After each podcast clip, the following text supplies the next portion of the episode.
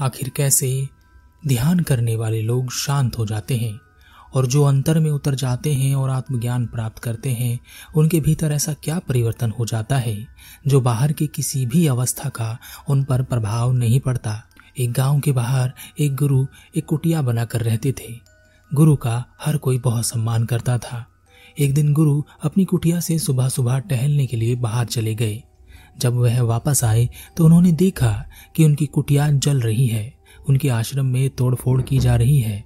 लोग गुरु को बुरे से बुरे अपशब्द कह रहे हैं। वहाँ पर गाँव का मुखिया भी था। गुरु ने मुखिया के पास आकर कहा, क्यों भाई, यह सब क्या हो रहा है? मुखिया ने गुरु को देखते ही अब शब्द बोलने शुरू कर दिए और गुरु को धक्का देकर नीचे गिरा दिया। गुरु खड़े हुए और फिर से कहा, यह सब तो ठीक है। पर आप सब यह कर क्यों रहे हैं? मुखिया ने एक नवजात बच्ची को गुरु की गोद में देते हुए कहा, पहचानते हो इसे? गुरु ने कहा, नहीं, पर प्यारा बच्चा है। मुखिया ने कहा, प्यारा तो लगेगा ही, तुम्हारा ही है। तुमने मेरी बच्ची को बहला फुसला कर उसे माँ बना दिया। मैं कितने दिनों से उससे यह पूछ रहा था कि इस बच्चे का बाप कौन है? कल जब यह बच्ची पैदा हुई, तब उसने बताया कि इस बच्चे के पिता तुम हो। गुरु ने कहा अच्छा ऐसा है क्या? मुखिया ने कहा, अब इस बच्ची को संभालो, इससे हमारा कोई नाता नहीं है। तुम्हारी है, तुम ही रखो। गुरु मुस्कुराए और गुरु ने कहा, सौभाग्य है। इस बच्ची को संभालना मेरा सौभाग्य है। सभी लोग वहाँ से चले गए। धीरे धीरे समय बीता और बच्ची को भूख लगने लगी। बच्ची को भूखा देख गुरु भिक्षा मांगने के लिए निकल पड़े। पर गुरु को कोई भी भिक्षा देने के लिए तैयार ही नहीं था। वह जहाँ भी जाते, लोग उन्हें अपशब्द कहने लगते। वह कहते कि, तुम जैसी भेड़िए से हम अपने बच्चों की रक्षा कैसे करेंगे? इसलिए ज़िंदा रहना चाहते हो तो यहाँ कभी मत आना। गुरु एक एक करके सभी के द्वार पर गए, पर किसी ने इस बच्ची के लिए दूध नहीं दिया। आखिर में गुरु मुखिया के घर पर गए। वहाँ पर उन्होंने दरवाज़ा खटखटाया और कहा बच्ची बहुत भूखी है, इसके लिए थोड़ा दूध चाहिए। गुरु की पुकार, मुखिया की लड़की भी सुन रही थी। मुखिया ने गुरु को भगाने के लिए दरवाज़ा खोला। उसी समय बच्ची रोने लगी।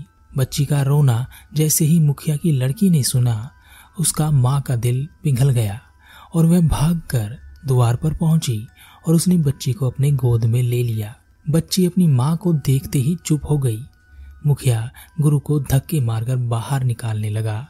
तभी मुखिया की लड़की ने कहा, पिताजी, मुझे माफ़ कर दीजिए, पर इस बच्ची के पिता यह नहीं है, वह कोई और ही है। यह सुनते ही मुखिया के जैसे होश उड़ गए और वह गुरु के चरणों में गिर गया और कहा, गुरुदेव, मुझसे यह कैसी भूल हो गई? मेरी बेटी ने मुझसे झूठ बोला था, आप इस बच्ची के पिता नहीं हैं। गुरु ने कहा अच्छा ऐसा है क्या? मुखिया ने कहा, इतना सब हो गया। आप विरोध भी कर सकते थे, सत्य बता सकते थे, पर आपने तो कुछ कहा ही नहीं। और इतना सब होने पर भी आप शांत रहे, यह कैसे हो सकता है? गुरु ने कहा, अगर उस समय मैं तुम्हें सत्य बता भी देता तो तुम किसी और का घर जला देते, किसी और को मारते, पीटते, गालियाँ देते। और रही शांत होने की बात, जो यह जानता है कि यहाँ इस दुनिया में हम सब अपने अपने किरदार निभा रहे हैं, नाटक कर रहे हैं। वह अपने नाटक को, अपने चरित्र को, अपने किरदार को बखूबी निभाता है। उसमें वह कभी कमी नहीं छोड़ता। तुम सब भले ही इस रंगमंच को अपना घर समझ बैठे हो, अपने किरदार को अपना अस्तित्व समझ बैठे हो, और इसलिए तुम अपने जीवन में घट रही हर छोटी मोटी चीज़ से विचलित हो जाते हो, घबरा जाते हो, दुख उत्पन्न कर लेते हो परंतु जो स्वयं से जुड़ गया है, अपने अंतर में उतर गया है, जो होश में आ गया है, जिसमें देखने की दृष्टि उत्पन्न हो गई है, और जो यह देख सकता है कि बाहर का जीवन सत्य नहीं है, और जो अंतर में है, वही सत्य है, उसे बाहर हो रही घटनाओं से फ़र्क नहीं पड़ता, वह विचलित नहीं होता, दुखी नहीं होता। यह कहकर गुरु उस गाँव को छोड़कर चले गए। एक चीज़ होती है दृष्टि।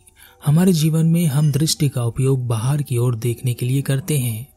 बाहर की सभी चीज़ों को हम अपनी आँखों से देखते हैं, अपनी दृष्टि से देखते हैं। परंतु हमारी दृष्टि भीतर की ओर भी होती है और यह भीतर की दृष्टि बड़ी ही विकृत अवस्था में होती है। यह कभी भी भीतर की ओर सही से नहीं देख पाती, बल्कि आँखें बंद करने पर भी हमें बाहर की चीज़ें ही दिखाई देती हैं। परंतु जिस व्यक्ति के अंदर दृष्टि उत्पन्न हो गई है, समझ उत्पन्न हो गई है, होश उत्पन्न हो गया है, उसके अंतर की विकृत दृष्टि भी सुधर जाती है और तब वह बाहर की ओर भी अंतर्दृष्टि से ही देखता है और तब उसे समझ में आता है कि इस दुनिया में लोग इसलिए ज़्यादा परेशान हैं, दुखी हैं, क्योंकि बाहर की ओर अपने किरदार में वह इस तरह खो गए हैं कि उन्हें अपना होश ही नहीं है। उन्हें अपने जीवित होने तक का एहसास नहीं है क्या आपको है? बस रोज लड़ते हैं, झगड़ते हैं, रोते हैं, मुँह बना लेते हैं, नफरत करते हैं। इससे लेना है, उससे छीनना है, उससे लूटना है, यही जीवन है। और यही तो आप सब जी भी रहे हैं। जो होश में है, वह जानता है, जीवन अनुभव है। जीवित होना भी अपने आप में एक तरह का अनुभव है। सांस लेना एक अनुभव है, एक अनुभूति है। यहाँ इस दुनिया में लोगों से मिलना, उनसे बातचीत करना, उनके बीच में रहना सुख दुख का एहसास करना एक सुंदर अनुभूति है, एहसास है। यहाँ तक कि जिस चीज़ से हम घबराते हैं, मृत्यु, वह अपने आप में एक बहुत ही आनंददायक एहसास है। जितने घबराए हुए, डरे हुए आप इस दुनिया में जन्म लेते हैं उससे ज़्यादा घबराए हुए आप इस दुनिया को छोड़ते हैं। और यह बात साबित करती है कि अभी आप कहीं नहीं पहुँचे। जन्म से लेकर मृत्यु तक आप वहीं के वहीं हैं। आपकी अंतर यात्रा शुरू नहीं हुई है। तो जो लोग भी ध्यान को प्राप्त हुए हैं, वह शांत हो गए हैं, क्योंकि उन्हें बाहर की दुनिया का खेल पता चल गया है। और भीतर के आनंद ने उन्हें शांत कर दिया है। अब उन पर बाहर की परिस्थितियों का प्रभाव नहीं पड़ता। इस बात को आप थोड़ा इस तरह से समझ सकते हैं। जब आप कोई मूवी या पिक्चर देख रहे होते हैं तो आप उसमें इतना खो जाते हैं कि आप अपने आप को भूल जाते हैं और मूवी के सुख और दुख आप पर हावी होने लगते हैं। आपके भीतर तरह तरह के इमोशन जागने लगते हैं। मूवी के साथ कभी आप सुख का अनुभव करते हैं, कभी दुख का। तो कभी आत्मगलानी का तो कभी अभिमान का। कभी कभी तो आप रोने भी लगते हैं। उस पर्दे पर जब कोई मरता है तो आप दुख से घिर जाते हैं। इसी तरह हम इस दुनिया में खो गए हैं, और जब आप मूवी खत्म होने पर बाहर भी आते हैं, तब भी आप उस मूवी के, उस पिक्चर के वश में ही होते हैं। कुछ लोग तो कई दिनों तक रहते हैं, और उसी के बारे में सोचते रहते हैं। ठीक इसी प्रकार हम इस दुनिया में घट रहे रंगमंच के नाटक पर खो गए हैं और अपनी वास्तविकता को खो बैठे हैं। क्या आप अपने आप को खोजने के लिए तैयार हैं?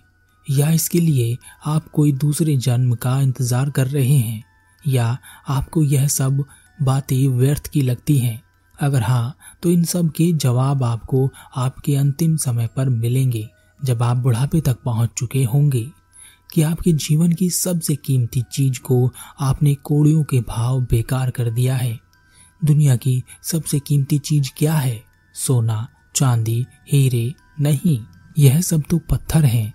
सबसे कीमती है समय, और आप जिस समय में बंधे हुए हैं, वह जब निकल जाता है, तब कुछ नहीं बचता।